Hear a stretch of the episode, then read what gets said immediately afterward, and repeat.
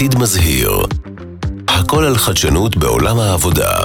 בהגשת נילי גולדפיין ומלי אלקובי.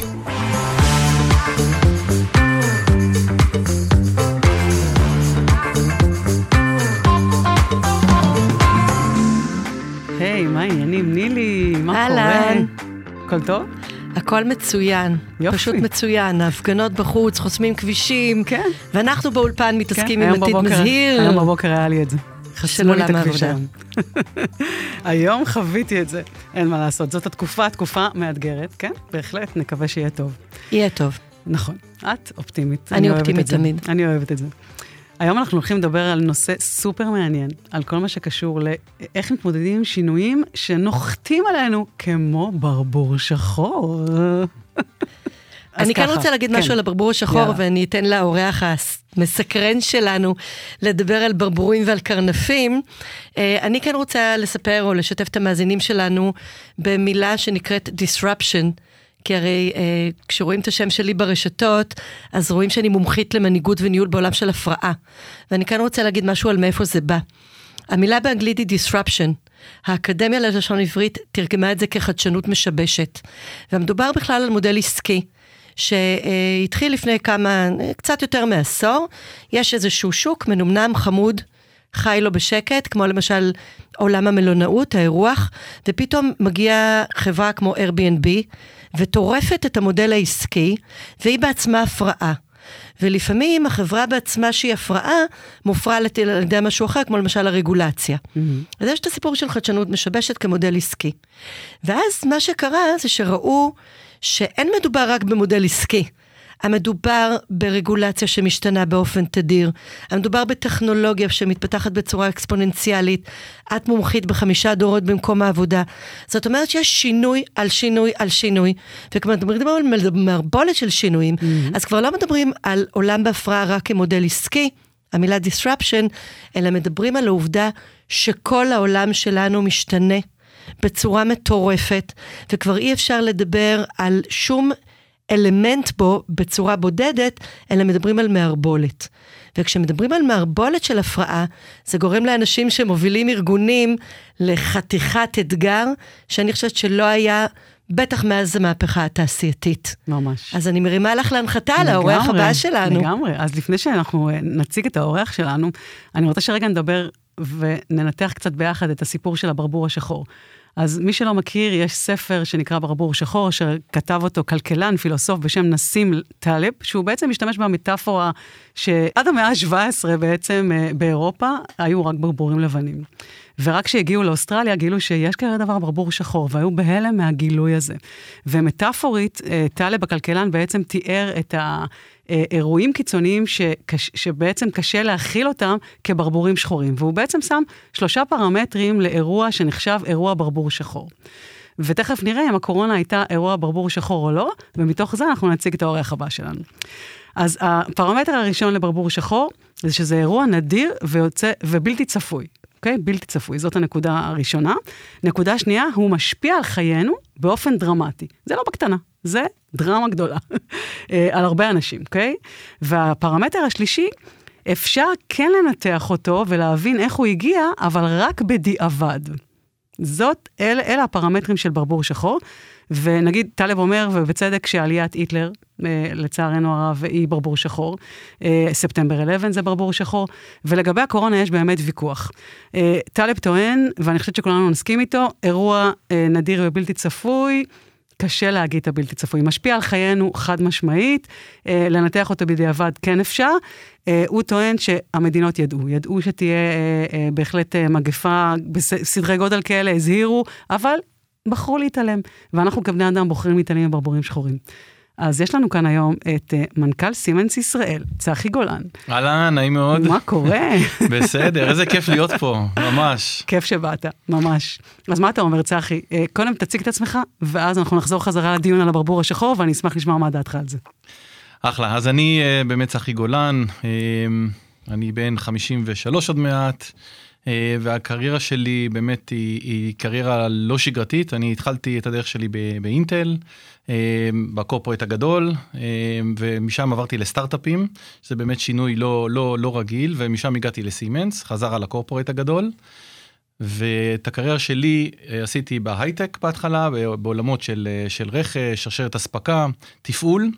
והגעתי לסימנס אה, לראיון אצל המנכ"ל שקיבל אותי אז, ואמרתי לו, אני בא לפה בשביל להחליף אותך. אז משם למעשה התגלגלתי בתוך סימנס. ככה אמרת לו? כן. כן. ולמעשה משם, אגב, התקשרתי אליו ביום שקיבלתי את המנכ"לות, אז התקשרתי אליו אתה זוכר? אמרתי לך. ואני דור ה-X, אני דור ה-X, אני אפילו לא דור ה-Y. וככה התפרעתי ברעיון. כן. יפה. אז באמת אה, הגעתי לסימנס בשביל לעבור לביזנס, עשיתי תפקיד של שרשרת אספקה, ואז התחלתי לקחת על עצמי עוד ועוד אחראויות, הייתי מנהל ביזנס דיבלופמנט, ניהלתי את ישיבת המכירות של החברה. ומשם לקחתי את חטיבת התחבורה, שזה עולם הרכבות שלנו, ומשם נהייתי מנכ"ל סימנס תחבורה, והיום גם מנכ"ל סימנס בעם, סימנס ישראל, אה, שזה בכלל, סימנס זו חברה מדהימה אה, לעבוד בה. אני חשבתי שבקריירה שלי ראיתי חברות מסובכות, אבל באמת סימנס זו חברה מאוד מסובכת. מעניין בסימנס זה שהיא קיימת 175 שנה. וואו. היא אגב נוצרה על ידי סטארט-אפיסט mm-hmm. מהמאה ה-19. ב-1847 בברלין, הוא בנה בחצר האחורית שלו סטארט-אפ, ולמעשה לקח איזה עשרה חבר'ה, תחשבו על זה בימים ההם, ולמעשה המציא המון מהדברים שאנחנו מכירים היום, כמו... מה למשל? דינמו, כן, אנחנו מכירים מאופניים את הדינמו, הוא למעשה הראשון שחשב על, ה, על התנועה הסיבובית שתהפוך ל, ל, ל, ל, למעשה לאנרגיה. הוא uh, המציא את הטלגרף, שזה היה למעשה המקדים למה שאנחנו מכירים פקס היום ו, וכולי. הוא הראשון שסלל תקשורת מאירופה לארה"ב, ועוד המון וואו. המון דברים גם בעולם הרפואה, ובאמת uh, uh, חברה, זו חברה מדהימה בהיבט הזה, שבאמת היא, היא ממשיכה בצלמו וממשיכה אה, את דרכו. מאוד נחמד לשמוע בפרספקטיבה שהטכנולוגיה לא שייכת לנו, hmm. ואנחנו יכולים אה, להגיד קצת בענווה שאנחנו עומדים על כתפיים של ענקים, שלפעמים חלק מהסטארט-אפיסטים של ה Start-Up Nation שוכחים. נכון. אז אה, תודה על הסיפור הזה, אני לא הכרתי אותו. כן, אז זהו, אז זה באמת סימנס, סימנס זה חברה בת 175 שנה, והיא באמת, אם מדברים על הנושא של השינויים, הרבה אנשים מזהים אותה עם דברים שהיא כבר לא עושה, כמו הכלים הלבנים, מייבשים, מכונות כביסה, אין לכם מה להרגיש לא נוח, כי 80% מהבתים בארץ יש להם את זה, אבל זה כבר לא שייך לסימנס. חומר לבן קוראים לזה, או משהו כן, חומר לבן, כן, נכון? אה, משהו כן, לבן. כן, הכלים הלבנים. הכלים הלבנים. כן. אז בוא נעבור מכלים הלבנים, בוא נדבר על ברבורים שחורים. איך, אה, קודם כל, מה אתה אומר, הקורונה היא ברבור שחור? וואו. עבור um, סימנס היא הייתה סוג של ברבור שחור, עזוב כאילו את התיאוריות עכשיו. אני, אני חושב שכן, אני חושב שלאף אחד, כולם ידעו שזה הולך להגיע mm-hmm. איזשהו משהו בעולם הווירולוגיה וכולי, אבל להגיד שמישהו ידע, אוקיי, זה הולך להגיע, לא ממש. אני חייב להגיד שלי עצמי יש איזו הרצאה שמדברת על היום שהתחילה הקורונה, אני ממש זוכר את התאריך הזה ואיפה הייתי. 20 במרץ. כן. הסגר uh, הראשון. כן, אני מדבר האמת על ה-12 במרץ, זה היה יום חמישי. אה, וישבנו אצלנו בחברה ועשינו תוכניות לשבוע קדימה, ואז התחילו להגיע החדשות על הדבר הזה, ואמרנו שלום אחד לשני ואמרנו, אולי לא ניפגש ביום ראשון, ולמעשה אני מספר לאורך כל הסוף שבוע, שאני מתחיל להבין שכל מה שתכננו שבוע הבא בכלל לא הולך לקרות, זה סיפור בפני עצמו. אבל הסיפור הזה קצת מלמד על איך אה, הגבתם לאירוע הזה, שהוא באמת קיצוני. אה, בצורה יוצאת דופן ומשפיע על כל הדרך שבה אנחנו עובדים, על הסיפור של העבודה מהבית והסיפור של היכולת אה, לטפל בלקוחות ולהמשיך לתפקד ולהמשיך להרוויח. אז מה באמת עשיתם? אגב, גם הסיפור הזה של אם הקורונה הוא כן או לא ברבור שחור, גם אם ידענו שהוא יגיע, תיאורטית, היפותטית, וגם אם היו לנו תוכניות מגירה, אני חושבת שעדיין מנכ"לים מתעסקים עם הדיור והדה פקטו. העובדה שמבחינת ניהול סיכונים, אתה יודע שיגיע ברבור שחור, עדיין לא מלמדת על איך אנשים מגיבים לזה, איך ארגונים מגיבים לזה, ואיך אנשים שעומדים בראש ארגון וצריכים להיות אחראים על מערכת מגיבים לזה.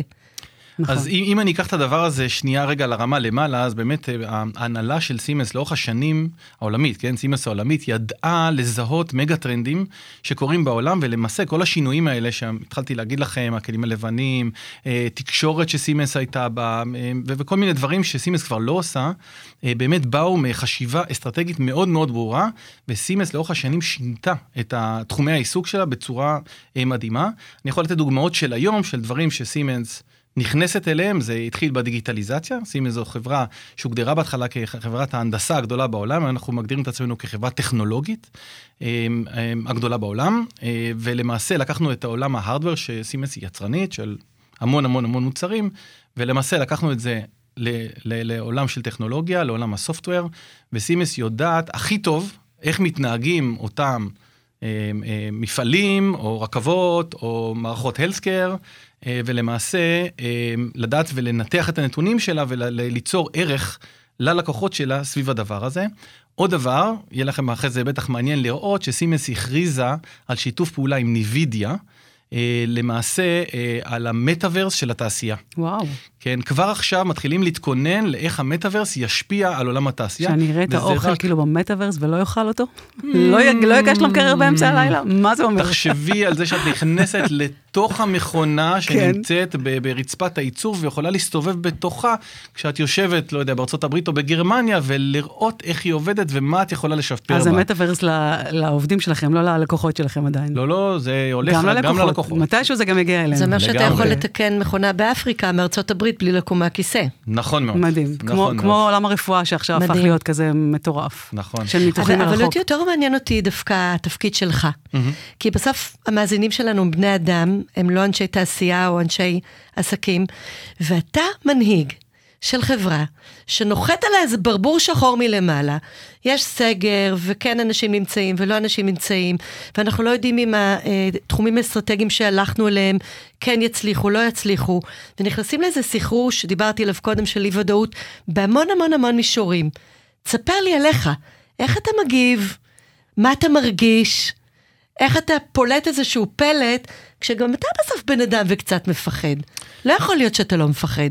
אז, אז זה באמת לוקח אותי לסיפור של הקורונה, כן, ואיך הגבנו ל, ל, לסיטואציה. יש פה תמיד גם את, ה, את, ה, את המטה מגרמניה במקרה הזה, שבא ואומר למעשה, חברים, אחרי ממש מעט זמן שהתחילה הקורונה, אומר, אנחנו למשרדים, כמו שהיה פעם, לא חוזרים.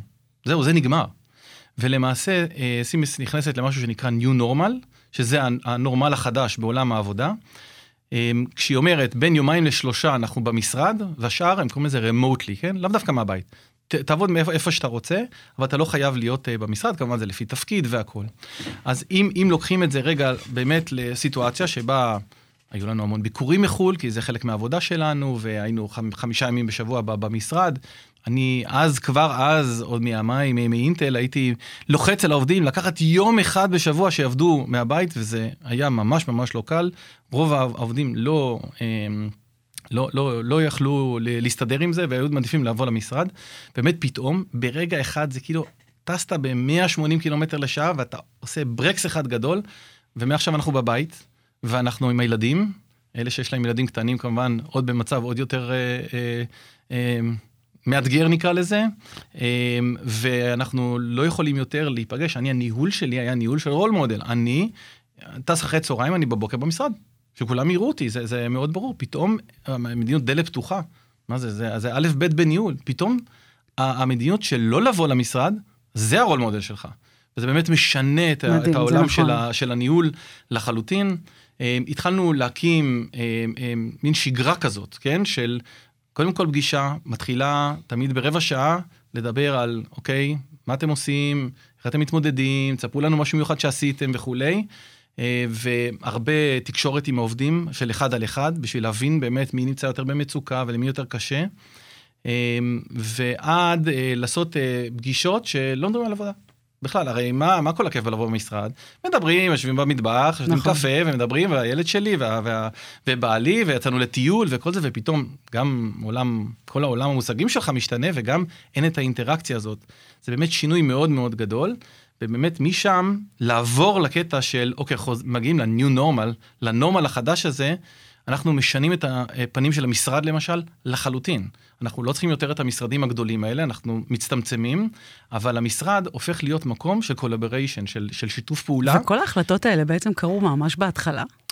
Mm, אני, אני יכול להגיד שההחלטה לגבי אין יותר חמישה ימים בשבוע במשרד, היא הנחיה שהייתה אני חושב שלושה חודשים אחרי, אחרי תחילת הקורונה. שזה יוצא דופן. ועוד זה דבר. זה מאוד מאוד מהר. עוד נכון, עוד דבר מעניין. כן. רוב החברות היום מתחילות לחזור, ארבעה נכון. ימים בשבוע, ומה קורה אצלכם? אין. אין. זהו, אז זה אני אותה. מדיניות נשארה עד אנחנו היום. עם זה הולכים, וזה הדבר המאוד יפה בסימנס, שבאמת אה, נותנים את החופש לעובדים, את, ה, את הבחירה לעובדים, ו-talking about work-life balance, כן, Mhm. זה בהחלט אה, אה, אה, חלק, ואני יכול להגיד לכם שעובדים בכל, אה, אני פוגש את- לשיחה את כל העובדים פעם ברבעון.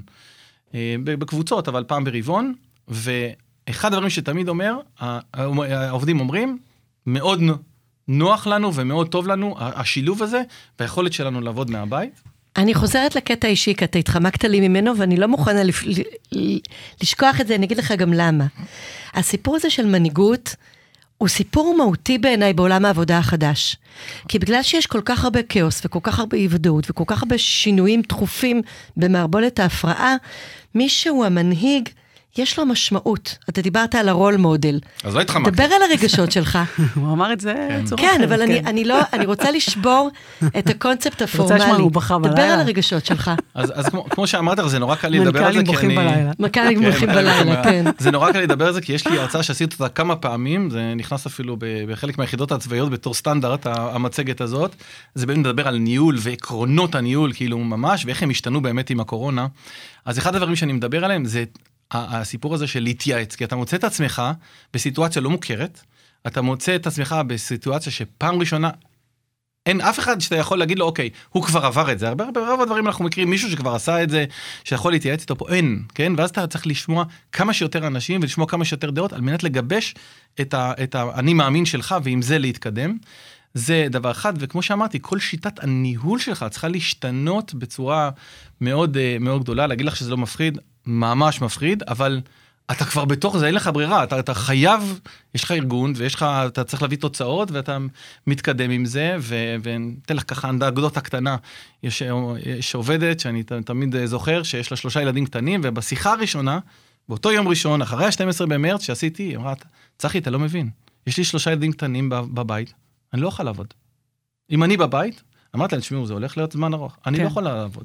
וכולנו יודעים שבסופו של דבר מסתדרים ועושים חצי חצי עם הבעל, ו... אמ, יש, כן. יש פתרונות, אבל זה זה היה אקסטרים, מאתגר. בהתחלה זה היה אקסטרים מאוד, ו- וזה מדהים. אז אני רוצה שבאמת נארוז את הכלים, יש את הקרנף האפור, אתם רוצים לדעת הקרנף לשמוע? האפור, מה אם זה הקרנף קצר, אם זה האפור? קצר, כן. זה ממש קצר. ברבורים שחורים. זה מאוד וקרנפים קל. אפורים. כל מה שאמר הבחור כן. מה, מהברבור השחור, פשוט זה ההפך. באים ואומרים, הדברים האלה הם ידועים מראש, ומי שמסתכל מהצד, תחשבו כמה דברים קורים לנו, שמישהו מסתכל מהצד ואומר, איך הוא לא רואה את זה? זה ברור, הנה זה הולך להגיע. זה הרעיון של הקרנף, או יותר את. הקרנף, הקרנף האפור. לגמרי. ואני אני חושבת שהסיפור הזה של להתמודד בעולם כל כך, עם כל כך הרבה אירועים של אי-ודאות וקצב שינויים כזה מהיר, כולנו צריכים לאמץ כלים חדשים כדי להתמודד עם זה.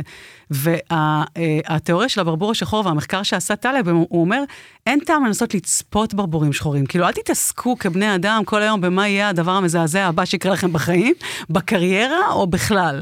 כי א', אי אפשר לדעת, אנחנו יכולים, אגב, הסטטיסטיקה מראה שלרוב אנחנו מפחדים מדברים שלא קורים בסוף. לרוב הדברים המבאסים והטובים קורים באופן מפתיע. אז כאילו, עזבו, שחררו, אל תנסו בכלל לצפות אותם. כן תנסו לעבוד על השריר המנטלי של הגמישות.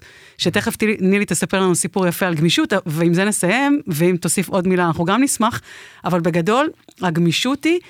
מגיע אירוע קיצוני, מגיע אירוע יוצא דופן, גם אם הוא משפיע עלינו באופן כזה שהוא מערער לנו את השפיות, לדעת באמת להשתמש בכלים שאתה דיברת עליהם, שזה אומר, אחד, להגיב מהר, זה שם המשחק פה, תגובה מהירה, בלי פחד, להצהיר, יאללה, הולכים על ארגון היברידי, כאילו בלי לפחד בכלל. הדבר השני זה באמת הסיפור של ה- לעבוד עם צוות, להקשיב לאחרים, להקשיב לאנשים שלנו, להקשיב ל- לכאן ועכשיו, שהוא כל הזמן משתנה, ובאמת הסיפור הזה של אה, אה, להתייעץ, להתייעץ עם האנשים, ו... ואני חושבת שזה סופר חשוב. ונילי, יאללה, תספרי אני את לוקחת הסיפור. עוד משהו אחד מצחי, נראה לי. Uh, הוא מדבר על עצמו והוא אמר, אולי הוא אמר ככה קצת מתחת לקו המקם, הוא אמר, ברור שאני מפחד. זה נורא מפחיד, אבל אני בכל זאת עושה. אז לפחד ולעשות בעיניי זה גם כן uh, טיפ טוב. ואנחנו נסיים בסיפור מקסים ששמעתי פעם uh, במזרח, כשהייתי בהודו, שמדברים על אלון ועל במבוק. אומרים, האלון הוא מאוד מאוד יציב ומאוד מאוד חזק ומאוד מאוד uh, נותן צל ויש לו נוכחות מאוד גדולה במרחב, אבל אם מגיעה סערה, הוא לא יודע להתכופף. כי הוא כל כך רחב וההלוואה שלו כל כך מפוארת, שהוא לא יודע להתכופף. אז אם פוגע בו ברק, הוא יישבר וייפול. ובסערות הבמבוק, שהוא אולי כל כך רזה ו- והרבה פחות נוכח עם היופי של האלון במרחב, יודע להתכופף עם הרוח, ואז כשנגמרת הסערה, הוא חוזר חזרה למקום שלו. וכשאנחנו מדברים היום על עולם העבודה החדש, אנחנו מדברים על השכל ועל היכולת להבחין בברבור השחור הזה שבא אלינו, מתי להיות גדול וחזק ויציב וחסון כמו האלון, ומתי להיות רזה וקטן וגמיש ולהתכופף כמו הבמבוק עד שהסערה תעבור. יפה, אהבתי מאוד.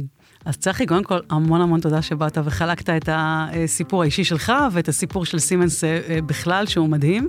אה, וכן ירבו ארגונים כמוכם ואנשים כמוך. יש לך איזושהי תוספת אחרונה לפני שאנחנו נפרדים? אני רק רוצה להגיד לכם תודה, אתם מקסימות ותמשיכו ככה. תודה רבה. תודה רבה, להתראות. ביי, נתראה בפרק הבא, תודה. עתיד מזהיר, הכל על חדשנות בעולם העבודה. בהגשת נילי גולדפיין ומלי אלקובי.